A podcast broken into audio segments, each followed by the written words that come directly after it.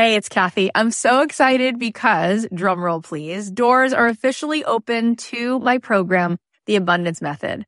I have been wanting to put this program out in the world for two and a half years. I've been working on it behind the scenes, and this is my signature program. This is the program that is going to teach you the method, the framework for how to become a master manifester in your life. Why is that? Because everything is vibration. We live in a world that is atomic. That means the world is made of atoms, which is energy. 99.9% of every atom is energy and less than 1% particle. So in order for us to manifest in our life, we need to become the highest vibe possible and to sustain that.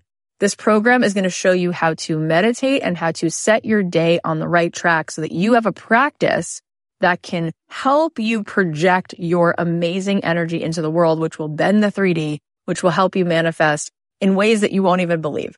This is a transformative live program. It is designed to help you on this journey of spiritual awakening. It's going to give you tons of tools. I'm going to show you how to change your energy, master the manifestation once and for all, this is the first program of its kind. We're actually trademarking all of this framework because it is something that is so unique. And I think you're going to be so excited about learning it.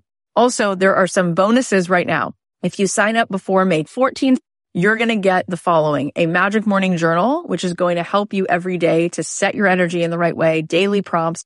Plus you're going to get an exclusive podcast so that you can be listening to this program if you can't make the live Zoom calls, we can give it to you on a track so that you can be listening to it like you do a podcast. Also, you're going to get a pack of 10 meditations from me and you're going to be getting a training that I just gave a workshop called Permission to be Rich, one of the best workshops I've ever done, which you will love. And there is a platinum level to this program. If you choose the platinum level, not only do you get extra coaching calls with me, you also get extra mentor support, but this is really cool. You also get a retreat included. My retreats are normally $3,000. You will get the retreat for free included. Plus you will get a front row seat at that retreat because you will be on the platinum VIP track at the retreat. All of this is here for you.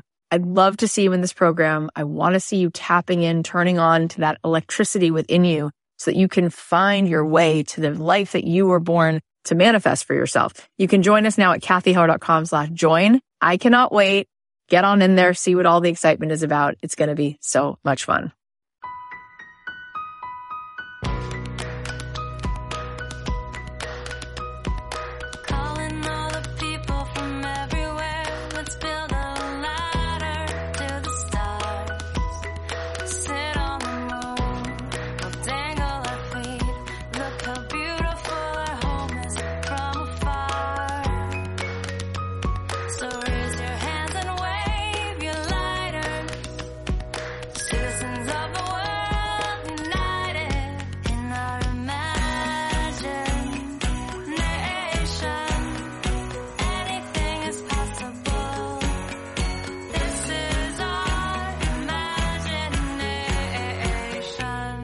Guys, it's Cathy Heller. Welcome back to the last episode of the year.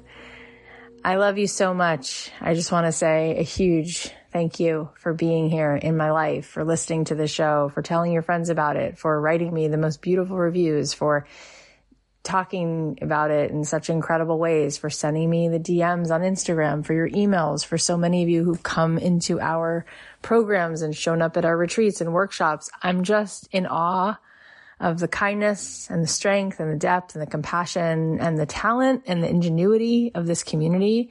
You guys are truly amazing. And I am grateful and appreciative every single day. So thank you. Thank you for listening to this podcast. We are going to be doing a big giveaway starting next week because it's going to be our six year podcast anniversary since we first began in 2017. So uh, stay tuned because there's going to be some really fun giveaways.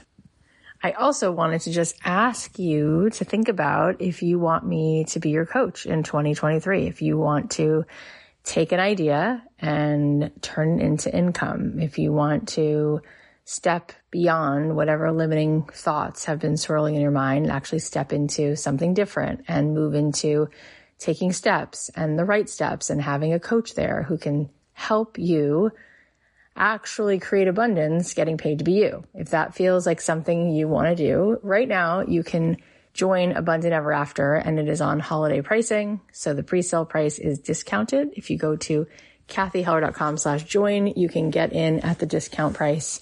And this is a 12 week program that has all the best parts of Abundant Ever After and all the best parts of Made to Do This combined together to help you not only rewire your subconscious so that you can start to be aware of where you've been maybe unconsciously holding yourself apart from who you really are and what you really desire. But then it also gives you several weeks to go through a process to help you build a business and scale a business, getting paid to do the thing that you were meant to do. So it's really something I'm very proud of. And we've had tremendous results from thousands of people who've taken this program. I just had one of our past students write to me and let me know that she moved to Hawaii and she's making more money than she ever has. And I had another student who told me she just got a book deal and another student who told me that she just made $350,000 since she quit her job. And I'm just like, I'm amazed and I'm delighted. And I'm also not surprised because success leaves clues. And once you've been successful, you have a really good sense of where people might be spinning their wheels and what actually works. And it's amazing because you can build a business with integrity. You guys have gotten to know me. Like I don't spend a lot of time on those things that can feel like quote unquote, you know, marketing and those things that are not really marketing. They just feel really complex and they kind of feel spammy. Like I don't do a lot of that stuff and I don't think you have to. And I also don't think you have to chase all the things that people sort of have you focus on that I don't think actually make a dent in the end of the day. I think you can do it from a place where you feel really like your best self, like the best version of you. And then you can meet customers and clients who are the best version of themselves. Anyway, if that sounds enticing to you, then you should get in now at the discount price. Go to cathyheller.com slash join. And if you missed our podcast class and you'd like to know about the pre-recorded uh, self-paced version of that, you can DM me on Instagram and we can let you know how you can partake in that. Well, I'm so excited to close out 2022 with some more very memorable moments that we had over the past year. I hope that even if you heard some of these episodes, the full episodes, that these clips will remind you of something that maybe you needed to hear. The first clip is from the remarkable spiritual teacher, Rupert Spira. It was such a joy to talk to him and to hear him and I just love the imagery he shared about our ego. Take a listen. Okay, let me give you an analogy, Cathy, um, which which illustrates the situation that you've described very well. This joy that we long for, but we also fear it. Right. This irony of the one thing we want above all else is the one thing we fear above all else. Why is this? Consider the moth and the flame. The moth sees a, a candle at a distance in the open window and the candlelight is it's the only thing the moth wants. It's attracted to the light. So it flies towards the candle. As long as it's flying towards the candle, the candle is what it wants above all else. It goes in a straight line for the candle until it gets about three inches away. And then suddenly it realizes in order to have the candle, I must die. Because the moment it touches what it wants, it dies. Well, the moth is the ego and the candle is happiness, joy. The candle of joy is the one thing the ego wants above all else. But the moment the ego touches that joy, it dies. Why? Because joy is the loss of the sense of separation. It is the loss of the sense of being a, fr- a, needy, vulnerable, insufficient fragment. So the ego cannot have the joy it seeks. It must die into the joy it seeks. So the ego comes close to the joy. It's about to lose itself in it. And then it thinks, oh no, I'll die. I'll no longer be myself and it pulls back again. And that's the dance that, that the ego rehearses over and over and over again. The moth withdraws from the flame, but then it thinks, oh no, all I want is the flame. It goes back to the flame. It gets two inches away and says, oh no, I'm going to die. And it withdraws again. I mean, can it be that on August 19th, I just learned the whole meaning of life? I mean, that is like that's it. that is so clear and so profound. So what are we going to do if we have this practice of this moth and this flame and this ego and it's so wired, right? Because it comes from a pattern in our mind that tells us this is how you're going to be safe is to yes, go into yes. right? We, we could define the ego, Cathy, as a qualification or a limitation of our being. I am plus intelligent, stupid, young, old, healthy, sick, married, single. It's always I am plus something. And the plus something is, it's a feeling, a relationship. I am sad. I am lonely. I am tired. I'm upset. I'm married. I'm single. I'm a mother. I'm a father. It's always I am plus some qualification. So in other words, the, the ego is our being that's the I am, plus some kind of a limit. Mm. Limit is a feeling, a thought, a belief, a relationship. So all that's necessary is to know what we essentially are. What we essentially are is that part of us that always remains. When we get undressed at night, our clothes are not essential to us. They come and they go. We put them on, we take them off. But our body is what we essentially are physically. We're not always cold. We're not always tired. We're not always lonely. We're not always married. We're not always wealthy. We're not always healthy. We're not, but we always are. I always am. All that's necessary is to let go of everything, all the qualities that are derived from our thoughts, our feelings, our activities, our relationships. It doesn't mean to say we cease having thoughts, activities, relationships, but we no longer let them define us. What is it that defines us? Just our being, just pure being. So beautiful. I now want to play a clip from comedian Pete Holmes, who's actually the person who told me about Rupert Spira. Even though Pete's career is in comedy, he's such a truth seeker and he had some really beautiful insights to share like this one. There's just different altitudes to our life. Like it's one life. It's one thing, but we can fly at different altitudes. And I, I find there's value for me to separate them, meaning we're talking about, I'm paraphrasing it, but there's a Rumi poem where it's like, you're in an apple orchard, just eat some apples. Don't, don't waste the day wondering who planted the trees or whatever.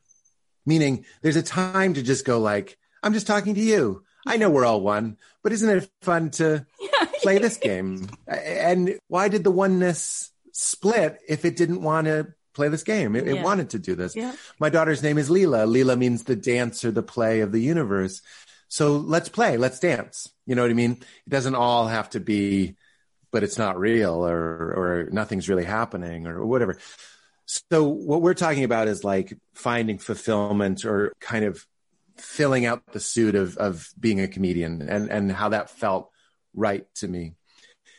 My favorite altitude to fly at is, is what you're talking about, which is what Deepak and Rupert Spira love to talk about, which is like I haven't always been called Pete, meaning when I was a baby, I didn't know I was Pete, but I was, you know, I, I existed.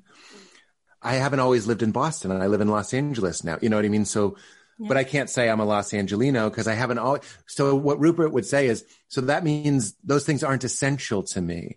My name, where I'm from, yeah. what I do, th- those things aren't essential to us. So the, the process of self inquiry, when you close your eyes and you say, who or what is aware of my experience, I was just doing it last night. I do, I do it as I fall asleep often where I'm just sort of like, there's no limit. When you close your eyes, you can do it right now.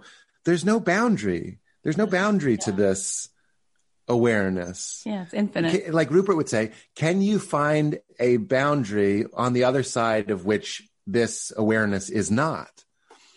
And of course you can't. It's one of the reasons why the universe feels so sort of familiar. We're floating in this infinite blackness, but we are infinite blackness. You know what I mean? Like yeah, yeah. it's like an as above, so below sort of thing. Totally. And we're sort of like, okay, but you realize that you are this. You're the you're the whole thing. You're so. What I love about Rupert is he says that that awareness, that knowing, is made of peace and is made of happiness because mm. it's desireless. And that's your real self. So I'll tell you, even though I've had my, my tea and I'm very happy to be talking with you right now, you know, I think it, my daughter woke up at like six this morning and my wife got up with her and I, I got to sleep because I have a show tonight and I, I, needed the extra rest or whatever. But I couldn't fall back asleep and I was just having that anxiety. Like you're just having like sort of like an un, unfounded, reasonless anxiety. So I want to say when you remember that who you are is peace, I know that. And yet I still have these like bouts, like it'll wash over me, just like dread or, or panic. And that's when it's helpful to go, who or what is noticing this uh-huh. panic right now? And and and with practice it gets easier to sink into that. Really amazing. Another comedian who really was in tune with such a bigger sense of what life is all about is Angela Johnson Reyes, who pretty much took us to church in this episode. Here's one example of the many great things she said. Even now, where I'm at in my career, I can forget who I am. Like how we were talking earlier about I was on the set of Friends as an extra and I just knew who I was. That was a really strong season of me knowing who I am. Even now, I can get in those seasons of doubt, those seasons of just no vision, just lack of vision, cloudiness, and really hard to be a yes person because you forget who you are, which is why I also love journaling to go back and remind myself. And that's one part that I would love to quote in the Bible in Revelations. It talks about they overcame the enemy by the word of their testimony. And to me, what that means and what that says is my words of my testimony, what I've already conquered, what I've already accomplished, what I've already dreamed for and achieved. When I say it, I'm conquering it again when I say it and I hear myself, remind myself of who I am, remind myself of how strong I am, how creative I am, how set apart I am, how radiant I am when I remind myself, because I'm in a season of forgetting right now. I'm forgetting my power. I'm forgetting my authority. I'm forgetting my awesomeness. I'm forgetting my uniqueness. I'm forgetting, I'm doubting. Then when I remind myself, hearing it, I'm saying it and I'm hearing it, it's going in my body. And it's this whole circle of just empowering myself. I overcame once, I can overcome again. I overcame that, I'm going to overcome this. And when you start reminding yourself who you are, then the yeses come. Okay, I'm ready. I'm going. And how you remind yourself for different people. For me, sometimes when I feel disconnected, when I feel not grounded, it's meditating, it's journaling. I'll stop and I'll think, oh, I haven't been journaling for the past couple weeks. Oh, I haven't meditated. I haven't just paused and sit in silence and know that God is real in the silence. I've been preoccupying myself with my anxiety coping mechanisms, watching a crime show, putting on noise in the background so I don't have to think about my thoughts. When I start going, okay, let me turn this off. Let me choose silence. Let me choose a meditation. Let me go through my list of meditations and pick one really quick and just tune in. And those are ways that help me feel grounded, feel realigned, coming back into alignment of who I am, the truth. And from that place, it's easier to now start saying yes. You know what? I am going to audition for that part that I was too scared to audition for. I am going to learn my lines for that you know what? I am actually going to go to the gym and work out. I am going to do that today. From that centeredness and groundedness, it's easier to start saying yes with like authenticity, like an actual yes. Like there's important yeses that are like fake it till you make it. Say yes, just keep showing up and eventually you'll catch up with yourself. Yes, where it's like full on my whole body and I'm ready and I'm here. Ah, I just love it. We also had Tony Robbins on the show this year, which was really incredible. And seeing that he loves to motivate people to move out of resistance, I had to ask him how we deal with imposter syndrome. And this is what he said. If you are feeling like an imposter, you need to do something to get better and grow and expand. So you're not an imposter. But also along the way, you got to be less focused on you and focused on serving. Then you're not an imposter if you get the result for another human being. And that result could be bringing joy or happiness or helping to heal. There's so many things we can do. You don't have to have all the skills to even do it. But human beings, when they're in their head, they're dead. so the way out of your head is through good service. It's through acts of service. It's like, I think love is an act, right? Don't tell me how loving you are. If you're really loving, do something, right? And if you do something, I'm not here. And then the other thing happens is like you start to see the good you're doing because you're not doing it to get something. But after a while, it accumulates back. It's like you can't help and love on so many people without it coming back to you tenfold. It doesn't always come back from the person you help. Sometimes it hits you in the back of the head from somebody you don't even know. But this imposter syndrome is the biggest joke on the planet. All it is is being selfish, focusing on yourself, beating yourself up, talking about what you're not, telling other people how you feel. It just means you lack courage. And when I say lack courage, it means you're just not using it. Everybody's afraid. Here's what I can tell you.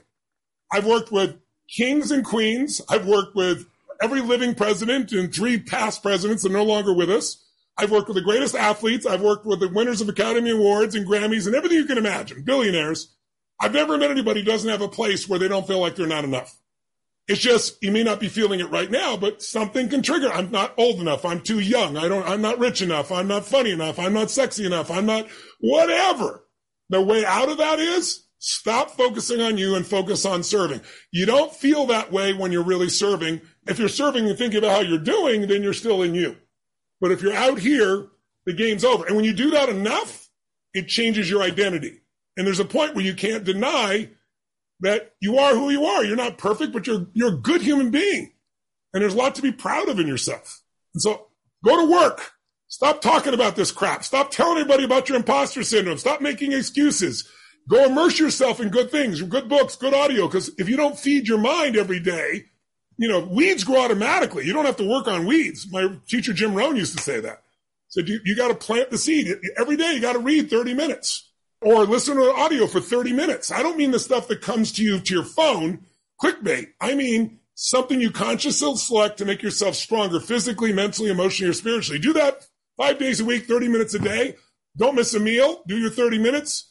You won't have any imposter syndrome. Wow. Wow, wow, wow. All right. Well, I also love the episode we had with popular violinist and dancer Lindsey Stirling. She said such a beautiful thing about stepping out of ego and moving into the flow and really showing up with love for her audience. Take a listen.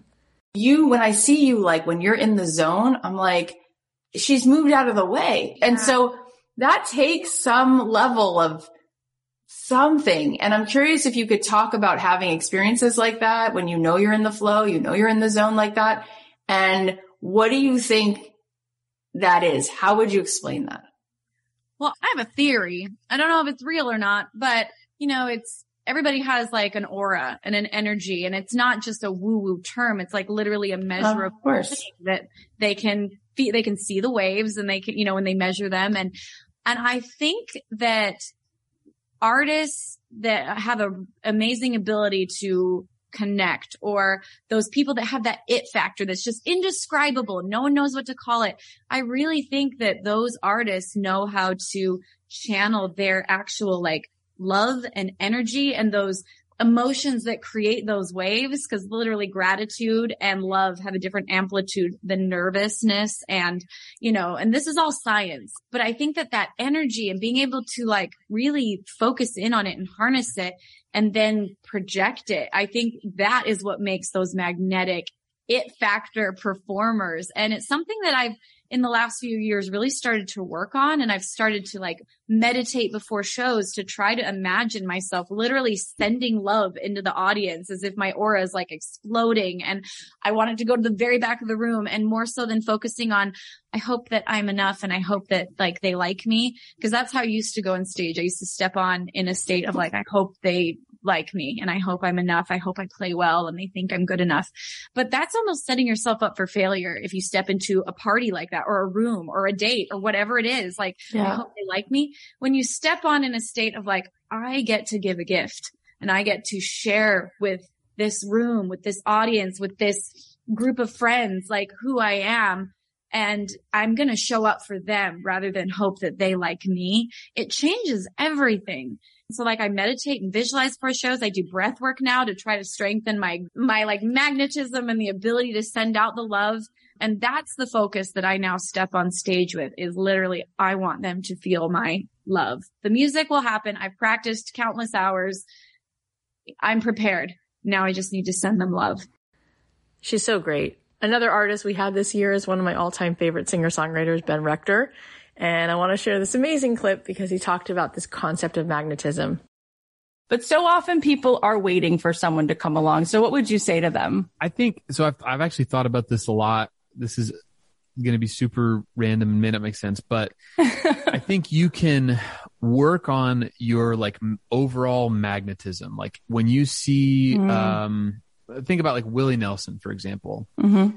whether consciously or subconsciously, what he is, he's like, if he was a video game character, like overall magnetism score would be incredibly high. You're just like, I have to know more about this person right. and it, you're such a, a thing.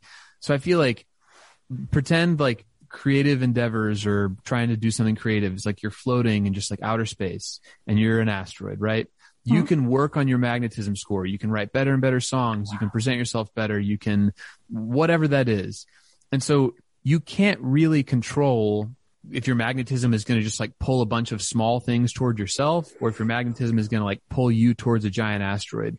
But you can let's say your magnetism score right now is like, I'm like a six out of 10. It's like, if you can be a 10 out of 10, there's no way this doesn't work a little bit.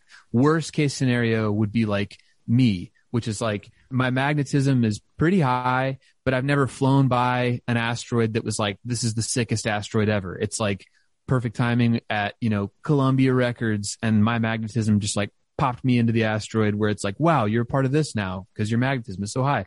I haven't like flown close enough to anything like that at the right time, but just hanging in free space because my magnetism score is high, I'm just like pulling space dust towards me the whole time. And so like you can, that can work or you can kind of like be at the right place at the right time. And if you're magnetic enough, you get pulled towards something else that's bigger and it helps you. So to me, I would say anybody that's like, how do I do that? I would be like, use yeah. all of your energy to become the most magnetic space thing you can. And that is the most you songs and the most you branding and like improving uh. it. So anytime you're in front of somebody, if it's on a TV show or opening for someone or at an open mic or whatever, if your magnet magnetism score is 10 out of 10, anything you come in contact with, people are going to be like, whoa, dang. And you, you might not get lucky. You might not have Clive Davis be at the open mic. Mm-hmm and that's you can't do anything about that. But if your magnetism is nine or ten out of ten,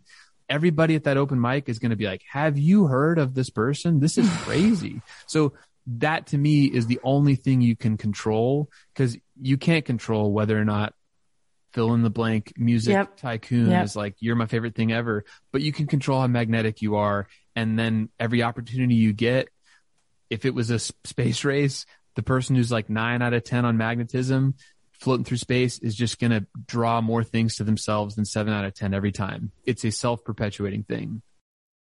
I love Ben so much. One of the other most memorable conversations was with Gabby Bernstein. She was so open about a really painful loss that she experienced, and we both shared some tears together. Um, and I, I was really touched because when we were going through the episode, I said, you know, I don't have to share this part if you want. I can cut this from the episode. And she said, no, I think this is really important. And so we shared it and I'm hoping that this uh, is moving to whoever needs to hear this. And I'm hoping that this touches people um, the way it touched me. So I, the baby was alive in my body at five and a half weeks and I had to go into the hospital. I had to live with him knowing he was going to be taken out of me and I had to go to the hospital and I had to let him go. And his name was Owen and I believe he came in to my body at that time in that way to give me a lot of grace, to give me a lot of opportunity to learn, an opportunity to get closer to my husband, an opportunity to really give my three year old my all and to just really never sweat the small stuff ever again. And so what I noticed was all the decades of personal growth and spiritual work just hold me like a pillow of faith when this happened. And I was able to even witness what I'm noticing right now was this part of me, a protector part of me that was dissociated. It's a very important part that shows up in times of crisis. And I think it's necessary at times. And I was able to notice, okay, you know, dissociated part is just up and she's doing her job right now, which is to numb you out and then titrate into the grief and then go back to numbing and then into the grief. And that's what we're doing even here right now is being able to touch into the feeling that I'm so grateful. This isn't necessarily the wrong word, but that you activated in me in a really profound way. And I'm great, deeply grateful for that because I've been very removed. And so grief is just like this. It's going to come in in moments like this, public for podcast. And then the work is to be fully present in that moment with that grief. And then when you notice that part of you that wants to just be like, okay, I'm going to check out now, or it's time to get back to work or whatever, then just say thank you for helping me not live in this grief, not live in this victim mentality. And so I think that the healing process and to go through grief with grace means that you have the bravery to titrate into it and touch into it and then come out and then go in and then come out. And that's actually a lot of what the trauma healing process is. It's, it's not rip off the band-aid and just feel it all at once. It's just notice what's up and then come back to safety and then go back in and come back. And it's slow and it's going to come in random moments. And I'm so grateful that this was one of them. You are so easy to love and you're so beautiful, like inside and outside. Like when Hashem made you, he just put so much extra glitter and magic in you and you know that. And for you to be able to, um, be really with, with this in this moment, like for everyone who's listening and everyone who has you on a pedestal, which it's appropriate on some level. You're pretty amazing. But this is your legacy. Like this really shows the, the way in which you are so, so available to really live this fully spiritual existence. And I just want to add this because we, you just gave such a beautiful opening. I just wanted to add this that you and I shared such a similar, that's such a similar fact pattern. That's the circumstance that I lived that I went to Cedar Sinai with a baby that was alive in me. And it was around the same time, the 20th week. And it was so painful for me, Gabby. And I had gone through 11 rounds of fertility treatment. And this was like, it was similar. I got you. I know exactly. yeah, you got me. And I had a conversation with a friend of mine who's a healer in Jerusalem. And I was like, this is insane that I'm like spending this next week with this being and it's like the most painful. Like I wish that God would just like let God do it. Like why am I even in the anyway, she said, Cathy, you know, it's our belief in Jewish tradition that we see the mission before we sign up for the assignment to come into this world. And she said his soul looked into the future and signed, volunteered for the mission, mm-hmm. knowing that this would be the tikkun, the whatever the soul needed. Like this was it. And then she said, can I just say to you, how cool is it that his entire experience of reality was Cathy? Like all he knew about the world was your, your vibration. And she goes, what a gift. Like, like that was his full experience of reality. It's just you your way of looking at the world, the way you breathe, the way you dance, the way you see it.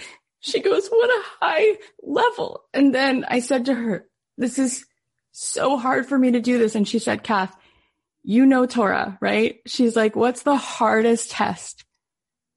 The hardest test is Abraham going up to the mountain with, with Isaac. And she said, and what do we learn? That they went together, that he walked with him and she said, you're not going alone. She goes, next week when you go to that surgery, you're going together. Like together you walk there. You together you go there, which was just so amazing. And when I came out of surgery, I was crying and I turned to the doctor who was there as I was waking up. And I said to her, I'm crying. Like, why am I crying? I, am not in any pain. And she said, Cathy, I've done so many different kinds of surgeries. She said, I've, I only saw that a couple times and it's only been with mothers. And she said, as soon as we took him, you started to cry in the OR. You knew. Yeah. And you, you've been crying since then and you're not in any pain. And that next night was Shabbat. And when we were singing Shalom Aleichem, the last verse is Tzeitchem L'Shalom, where you like tell the angels like they can go and the soul hangs out for a few days. And I said to the kids, he's here now. So just like thank him for being here and let's just send him back with like so much love. And, and I felt similar to you that the amount of, um, love that came the roses the flowers I, my house was like a floral shop. People it was a floral shop. Yep. And i felt that feeling of like maybe he came to let me experience being carried on wings of so much love so many people so unconditionally. So it's amazing how we can choose what we make meaning of well i will never forget that I also talked about some other big things with actor Justin Baldoni, and we got his perspective on the afterlife, which was so beautiful. Check this out. Everything that has impacted my life and my view on death comes from the Baha'i teachings. Baha'u'llah says, I've made death a messenger of joy for thee. Wherefore dost thou grieve? And that was the basis, that was the foundation for my last days. How can death be joyful? And the deeper I go into that, and when I go into the Baha'i writings, when I go into what is talked about, somebody once asked Abdul Baha, which translates to the servant. He was the son of uh, Baha'u'llah. He's who Baha'is look to as kind of the perfect example in his life. Somebody once asked him, how does one prepare for death? And he smiled, a big joyful smile. He says the way that one would prepare for any journey. Mm. With excitement, with longing. How often, like when you're going on a trip, a vacation, yeah, you are thinking about it all the time. In many ways, it kind of makes you less present and you're like, oh, I need to pack my bags. And sure. Let's say you're going to Hawaii. It's like, oh, God, I cannot wait to just get on that beach. There's a longing because you know where you're going is different and a little bit better than where you are now. That's why you're having a vacation. It's an experience.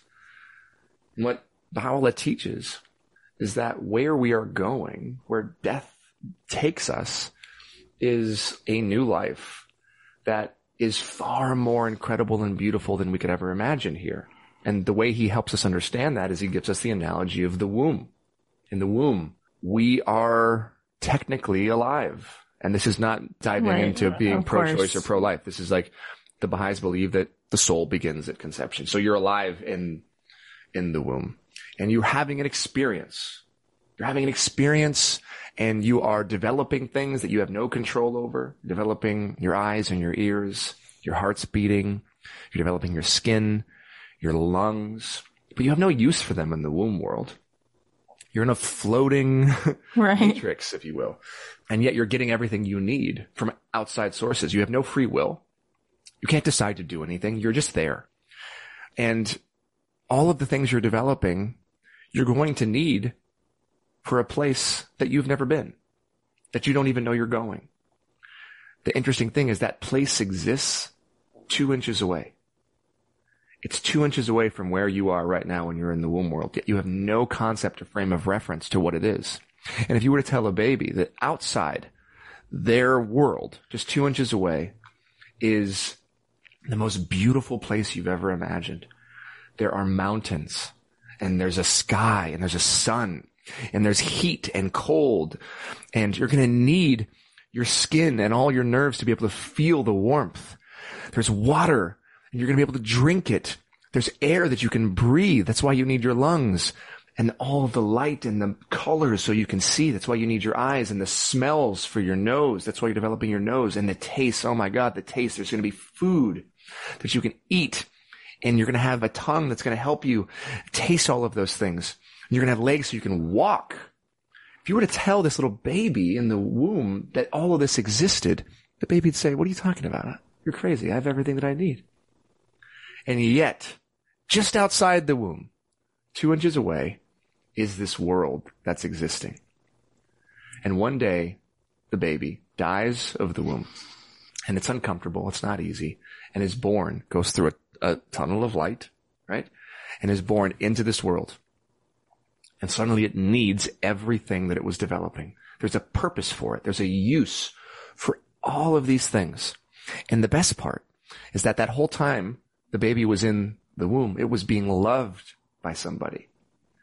Somebody was nourishing it because it didn't have free will. Somebody was caring for it. Somebody was hopeful for it, ideally, getting ready for it to come.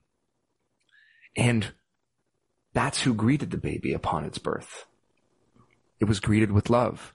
Then we come into this world and we know God said, okay, one day this world's going to end, but I'm going to give you a clue. The things you're here to develop are no longer material. They're no longer physical. It's now the spiritual parts of you, your spiritual eyes, your spiritual ears, your spiritual sense of smell, your spiritual legs. What are those things? They're virtues. Honesty, kindness, sincerity, steadfastness, love. All of these things are the spiritual arms and legs that we will need where we're going. And the best part is that all of the people that have left us, like my friends from my last days, family members, they are already there just like we were waiting for us, loving, praying for us, because when we go through that tunnel, when we go to wherever we're going next and we have no use for our physical bodies, they're the ones that are there welcoming us just like they were here welcoming us the first time. Which is why when my daughter was born, I had a 360 experience and I realized, oh my God, this is the circle. For nine months, I prayed for her. I loved her. I talked to her, right? I joked with her. I was waiting for her. And as she came into this world, my voice was the first voice she heard, and it was a prayer for her life. And I held her and I touched her and I put her on mama's body. And I'm going to get to do that again. Just differently. Because I'm going to get there before her, and I'll be waiting for her in the exact same way, loving her and praying for her, and welcoming her into the world just like I did the first time. And that when you think about life that way, that's what Abdul Baha says to look forward to it. So I have to pack my bag. I have to pack my bags while I'm alive. And what do I want to put in my bag? I want to put my virtues because I know where I'm going. I don't want to go to Utah and go skiing, but only have summer clothes. I want to put all the stuff I need in the bag so that I'm prepared. And that's what this life's about virtues, kindness, love, sincerity. That's what I'm putting in my bag. That's what I'm working on because that's what I'm going to need where I'm going next. So incredible. Now we're going to hear from someone who actually went to the afterlife, uh, had a near death experience, Dr. Eben Alexander. I was just blown away by what he shared. His story is so powerful. So what I went through were basically three different phases of, of kind of the afterlife experience. The first was in a very primitive, coarse, unresponsive realm. I called it the earthworm's eye view. It came packaged with a perfect musical melody. And it was by remembering the notes of that melody that I could conjure up that light portal uh, again and again through my journey because I would tumble between these various levels over time, as I explained in the book Proof of Heaven. But anyway, so the initial passage up from the earth from my view was into this brilliant, ultra real gateway valley. There was no sign of any death or decay. And I would say that's the realm where we reunite with higher souls, with our higher soul, with our soul group, you know, loved ones who have left the physical plane already. That's where we plan next incarnations and go through life review. That's the most important part Because the life review, which has been talked about going back thousands of years, uh, is a beautiful example of how we're sharing the dream of the one mind and that the, our sense of here and now and sense of self blurs completely in those life reviews. That's why the life review in many ways is like the golden rule written into the fabric of the universe. Treat others as you would like to be treated because the life review shows us very clearly that if we hurt others, we're hurting ourselves. Now, in that beautiful Gateway Valley, I was a speck of awareness on a butterfly wing, millions of other butterflies, uh, thousands of souls dancing in the meadow below. And I said there were souls between lives. And of course, those who've read Proof of Heaven will realize one of the most beautiful aspects at that point was my guardian angel, my spiritual companion on the butterfly wing. It was actually identifying her four months after awakening from coma that it was the oh my God moment about the reality of the whole journey. So it turns out that my first awareness of the divine was this soft summer breeze or what I call divine wind or breath of God that blew through. And even though what I witnessed and how I described it could stay fairly similar, that was my awareness of the power of the divinity, of that infinitely loving God force. And I can tell you after coming back from this coma, I realized that trivial little discussions as to whether you want to call that force God, Allah, Brahman, Vishnu, Jehovah, Yahweh, Great Spirit, those are meaningless little human issues that have nothing to do with the grander power of the truth of that infinitely loving, healing force at the core of our very conscious awareness. And so what then happened was all the joy and festivities that I witnessed uh, in that valley, all the joy and merriment and children playing and dogs jumping, every bit of that was being fueled because up above were these swooping orbs of pure angelic beings. They were angelic choirs.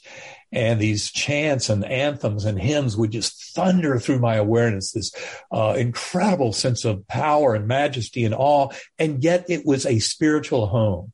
It felt like I had finally come home. Those angelic choirs provided yet another portal, a light portal up into this brilliant core realm. Now the core I witnessed as I ascended to these levels all of four dimensional space time collapsing down, then all of that spiritual layer of the, of the Gateway Valley, as well as a different ordering of causality that I call deep time. Very important concept to explain that time flow in that realm is not identically matched to time flow in this realm. But bottom line is in the core realm, all paradoxes, all of the dualities of this world, male, female, good, bad, dark, light, etc. Everything's resolved into pure oneness in that level. And that's where I acknowledge the oneness of my very conscious awareness with that infinitely powerful and loving deity, that God force, and coming to see, as many near death experiencers describe, that we're never separate from that.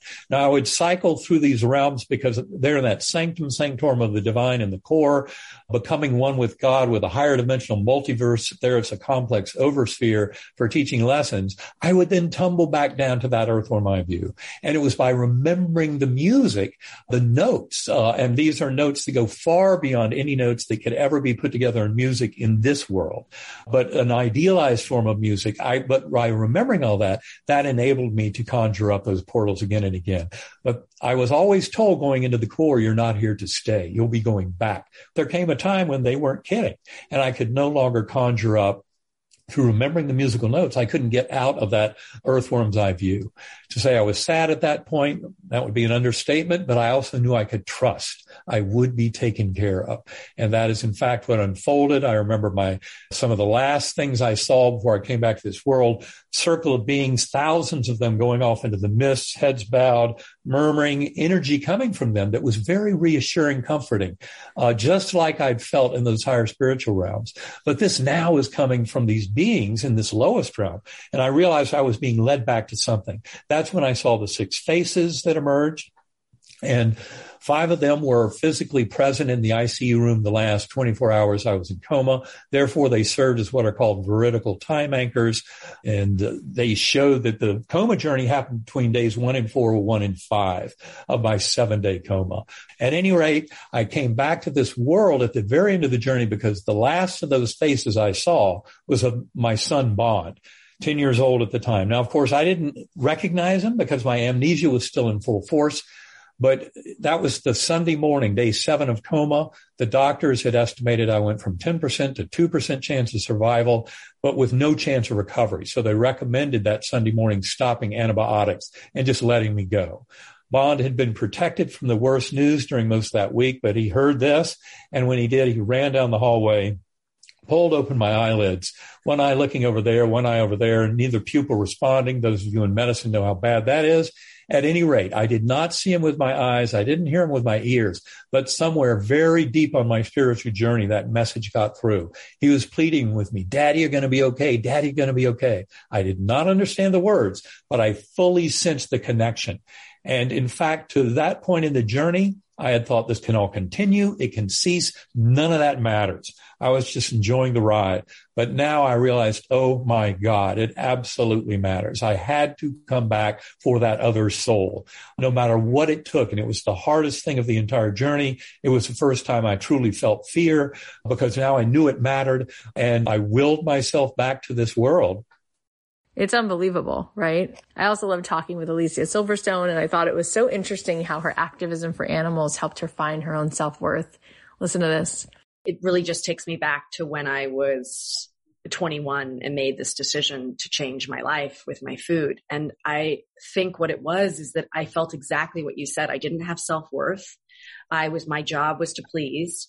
I had very little sense of self, but what I had going for me was youth and sort of rebellious stupidity, you know, where I didn't know the consequences of my actions. And I also didn't care because I was young. So that combination is interesting because while I was a people pleaser and didn't have a strong sense of self and worth, what I had was a passion for animals. Like that's what got me. So if you had said to me, Alicia, it would be a really good idea for you to eat differently. It'll make you feel better and look better. I would have been like, don't tell me what to do. Don't tell like that. I couldn't do because that would be for me, right? Because I didn't have the worth yet. If you told me, you know, something about, I think the, at the time, I, well, I probably could have gotten down with the earth. It just wasn't what hit me first. What hit me was the animals. I loved animals. And when I had the awareness that I was like, if everyone could just think that every time you eat any kind of meat, you're eating your dog or your cat, I think it might change things because you really are. You know, just like when you eat fish, you're eating a whale, a dolphin, a turtle, all of these endangered sharks, endangered species who are being wrapped up in the nets and they, you know, they're just throwing it overboard. So sorry, fun stuff. But the yeah. point is that the message that came clear to me, what you're talking about, that's that um, empowerment. Yeah. When I decided to make this change for the animals, not for me, it was like, I remember going, I may not be healthy anymore because I didn't know about health yet. I may not enjoy food ever again. Oh my God, this is going to be awful, but I will stand with the animals. This was a commitment for them. That kind of commitment changed my whole worth. Suddenly I was walking around taller. I didn't have this pressure in me anymore. I felt lighter. I felt empowered as a woman. Like I can say no to something I can say this is not okay and I'm going to do something about it. This was huge for me, for my female self worth. It was huge. It started to lead. I take everything that I did with the animals as the best karma that ever happened to me because it changed my whole life. Not only did I ditch my asthma inhaler and stop wow. allergy wow. shots and, you know, lose a ton of weight and lost all my acne and you know, got really thick, strong nails and great hair, all that stuff, whatever. All my medical stuff went away. But I became empowered as a person and led on a journey that allowed me to listen to my heart. Started once I was empowered enough to know, oh, I can say no to something. Took me a long time to be able to know, say no to people. That was a harder step. of course. But, but I was on the journey now. Now I had a taste of, well, this is wrong. And if this is wrong, and I'm saying no to it, then perhaps I can say no to things that are wrong to me. Yeah. And perhaps I can listen to what my body needs and what I, my heart needs too.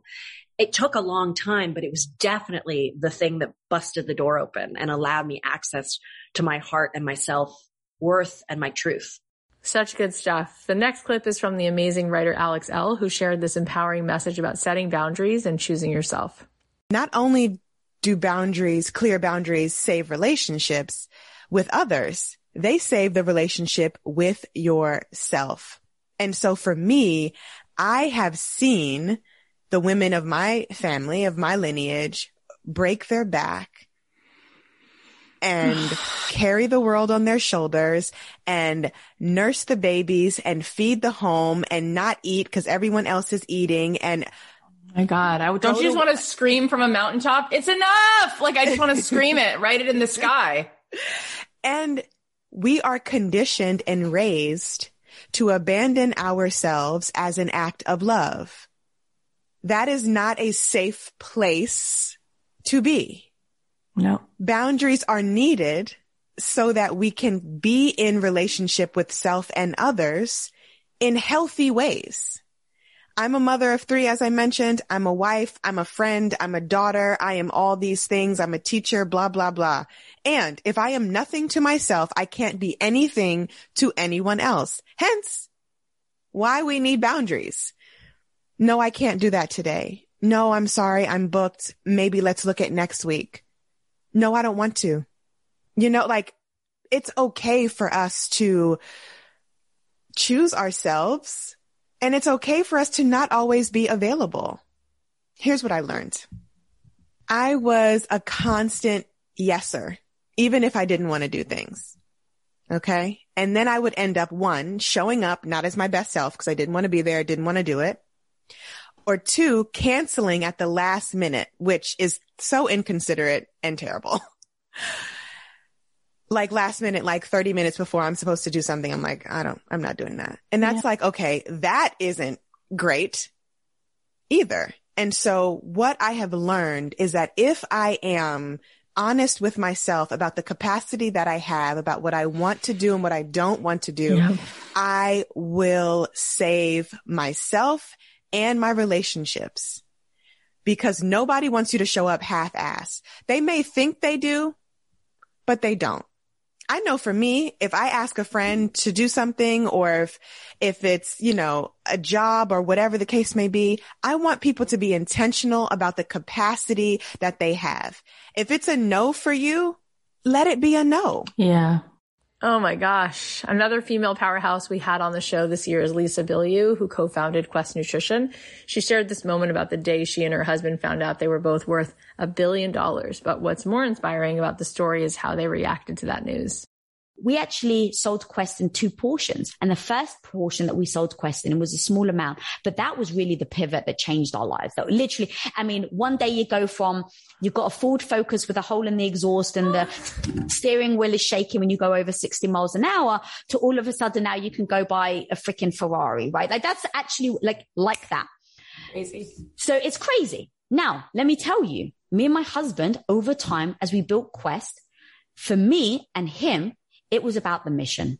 So we really like it was originally like, how do I save my house? And then it became, oh my God, I can't believe it. What am I made of? This is so exciting. I can prove to myself every day that I can improve myself. So that became my North Star. And then over time, as I faced more obstacles, it was the mission. So I had women that were writing in that basically this one woman said she was 40 pounds anorexic and oh in on her deathbed in That's hospital. So, so, so, so sad. Oh my gosh. Oh my And she wrote in saying that she thanked us for Quest bars because we finally made her okay with calories again. There was another woman that wrote in saying she had a type 1 diabetic son. Oh. And for years, she had to snatch and take cupcakes and things out of his hands whenever he ever he was at parties. And she said that he can actually eat Quest bars now and his insulin level doesn't spike. Oh, and so she said, thank you for making me feel like a better mother like how emotional can you get over that? Yeah. Yes. There's so no, now there's no amount.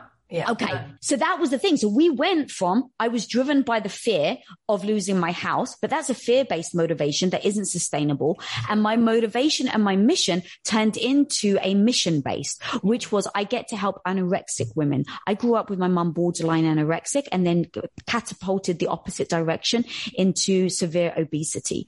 And so when it comes to health, nutrition and weight, you better believe I will show up every day for that. So literally you think I'm joking. There was one day where we were selling a small portion of the company. And you hear rumors, but until the actual money hits your account, anything can happen. So we're sitting there for months and then we hear rumors that one day, all of a sudden, today's the day. So we're working out in the garage in our little cheapskate little garage workout system that we had. And my husband in between reps is refreshing his phone, right? And so we're sitting there, refresh, refresh. Did we get it? No. Refresh, refresh. Did we get it? No. Refresh. Oh my God, hit our account. Life changing, right? We took a couple of photos. We took a couple of selfies. And what did we do? We got changed and went to work. We didn't tell a soul. I told my mum and dad, but we didn't tell anyone in the company. Why? Because we showed up every day for the mission and not for the money. And so now you can understand why I think wealth creation is beautiful.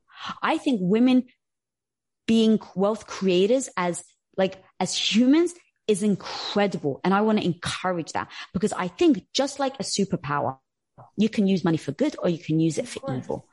But how do you make sure it doesn't dictate how you show up every day? And that is how, so even to your question about this, you know, if there's someone at home listening wanting to make a billion dollars, I like, and this is my own experience, I would say that is the wrong goal because you'll never get satisfied. Ah, wow. Speaking of amazing, I want to share this clip from one of our past students, Gail Keys Allen. She is such a force, and there's no way you won't be inspired by her story. So I have something exciting to tell you. Three weeks in January, so the second, third, and the past week, I made $50,000. I got my W 2 and on my corporate job where I made six figures between January and May when I quit last year, I made 41,000 and I made 50,000 really in about 10 days. This is the other thing. I didn't launch a thing. How crazy is that, right? I was sick in November and December. I had bronchitis. I had a sinus infection. I was having all the things. So I didn't hardly make any money. And I still knew that it was coming. I just held on to my belief that it was coming. I didn't worry about getting a job. And for all of you, I'm single, I'm divorced, I have no husband, no other income here. It's just me. So all the people that think they can't quit their job because there's nobody, no other income, it's just me, me and God. We're doing the work. And I did a free one week masterclass, kind of like you do your challenges. Cathy, no notes, no nothing. Me and the whiteboard, right? People were signing up. And then I gave my, my current clients the opportunity to re-sign at my lower price. I want everybody to know I started out at 3K for six months. Then I went to 5K for six months. And now I charge 10K for six months. And I help women make money without a freaking job, mostly through becoming coaches. So either entry level coaches or women that want to be coaches, you do not need a certification. I will hold your hand and show you the way. You do not need a certification. I made 50,000 without launching. Like no sales page. This is the other thing I tell people. You don't need a freaking website. You don't need a freaking LLC. You don't need a sales page. You need nothing but yourself. Nothing but yourself. I'm in the middle of writing a business book called Newpreneur. I made that up. I work with new entrepreneurs. I'm relaunching my podcast, the Newpreneur Podcast. What? See, Cathy, Cathy interacted with me, so she knows I'm a different. My whole energy is, I'm on fire. You know what? I said one day, I feel like I'm, I'm like living the dream, and it has nothing to do with money. And that's it. Yeah. No, I mean, nobody could give that to me. A paycheck couldn't give that to me. And, and the other piece I want people to know, which I had told you in that hot seat, is my daughter was born three months early, two yeah. pounds, one ounce. I had a brain tumor. I, in fact, I had three major surgeries in one year a brain tumor, back surgery, and my thyroid removed. And then about nine months later, I found out my, my ex husband, we were together 24 years, found out he had a girlfriend and a whole secret life. So I've, I've started my life over again at around 50. So it's just a testament to what's possible. And in between, my youngest brother died of brain cancer. My mom died. My dad died. My, my, my grandson has a disability. He's two years old and was born, one of his arms is shorter than the other, it's not fully formed. And we are happy up in this house, and it has nothing to do with money. My grandson is the happiest little person you can imagine. Nothing to do with money. This is bigger than money. The money is amazing, yes, but it has nothing to do with money. And um, Cathy, I mean it from the bottom of my heart. If you had not said "do it messy," you you can't even imagine how many times I've said that to people. I'm just going to do it messy. People have criticized me when I make a spelling mistake. Oh, you shouldn't put your business out there. Don't tell people how much money you make. I mean, I've heard it all. Even my best friend doesn't talk to me anymore. And I've been friends with her since I was 19. But you know what? How many people's lives am I affecting by just showing up and telling my story? Oh my gosh. Gail is so incredible. I actually heard from her recently and her business has grown many, many, many times since then. It is just so awe inspiring. Just knowing her, knowing her life story, knowing who she is and how she shows up and how she's been truly changing the lives of so many people in this business and seeing how much it just continues to just grow and grow and leaps and bounds. It's amazing to see our students and how they step into versions of themselves that their old selves can't even believe. And I'm just so in awe and proud and inspired by her. So to wrap up, I wanted to share something that I shared at one of our retreats. It's a bit of tough love, but I sincerely hope that for all who are listening, that you really take this in and use it as fuel to finally stop apologizing and stop playing small and step into your full fierceness and power. Here we go. They don't get a mesh. They don't do this dance. They don't start calling in all the worries about how you think about them no, they're like, I'm a dude. I'm to be direct. This is the price. If you don't want it, move the fuck on. I'm over it. You can make your own decision because you know what? Man up. You're to man up. I'm not to coddle you. Get on the field. Give me 15 burpees and call it a day. Like, honestly, and then you guys are sitting here like, oh no, oh my God, why do you think we're in this situation? Why do you think we're in this world the way it is right now? All the women are codependent and have all the answers. You're literally sitting on all the answers, and while we're sitting here, having enough courage to just go out there and make your first hundred grand a month, they're in DC. Like, they're sitting there right now like, that's funny. Anyway, have you some lines of coke later? Seriously. I've had people like, oh, did you hear so-and-so candidate has like 16 baby models? Like, that's not new. They all do. They, that's not, that's not interesting. They're all having affairs. You know what? All of them, JFK, Clinton, that's just what they do. And they're still good at what they do to a certain extent, right? And we're all co-signing, it's fine, it's great, because they don't do this. So why are you doing it? Why are you doing that? You know what you're doing? Passing this disease to the next oh, generation of women. Oh, you shouldn't charge that. Oh my God. I know that and she makes a shit ton of money. I know you make a shit ton of money, but like, no, don't charge aspiring realtors anything. No, don't you do that. Because you already have lot. No, seriously. These guys, and there's no they're there. They're teaching bro marketing. They don't know anything else. But what they know how to do is say, here's a price. They know how to own that shit. They then they say nothing else. Like the whole sentence is the price. There's no other words, and the person makes a decision, and then they move on. Next golf game, next big transaction, next deal just gets made. Like just go ahead and take a look next time. You just look at the prime ministers and presidents of these almost 200 countries. We're we're not representing. We're just not there. There's no leadership. We're just not there. And then we sit in these rooms and we're like, I know what I'll do. I'll create like something for my kids after school, nonprofit. It's like, stop it. Go make money. Be direct. Move into power. Move into leadership. Or, you know what, let them move for you. Go let them take away whatever they want. Let them do it. You're letting them right now. So you can't complain about it then. What are we doing? Seriously. We are reverting in time. We're rewinding clocks, you guys. Yeah. No. And it's because of this shit. It's because of, I can't charge, I can't. It's not yours to decide. Let her choose for herself. And let her grow a pair so that she can now grow into her thing. That's what you should be ashamed of. Really, you want to be ashamed of something, be ashamed of that. How many hours, days, and weeks go by and you're just going to keep sitting on it? He's not. While we sat in this room with this much strength, this much beauty, this much heart. You know how much money was just made by douchebags who are sitting around? What are they going to go do with it? Take away your right? I have three daughters. The stakes are about as high as they can be, and you know that. Stop. It's gross that this much talent is being kept because I mean, I charge this much money. It's like, no. Your grandmothers wish they had the luxury.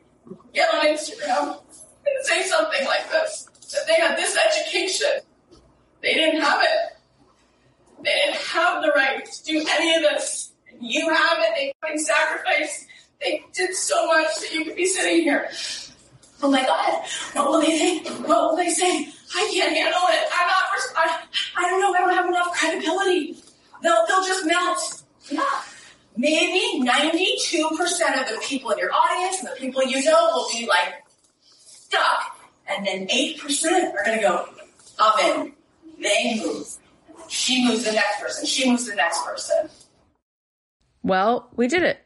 Thank you so much for making this a phenomenal year. None of this would have been possible without you, truly. If you want to get all the fun episodes coming up in the new year, follow us on Apple Podcasts or Spotify or wherever you listen.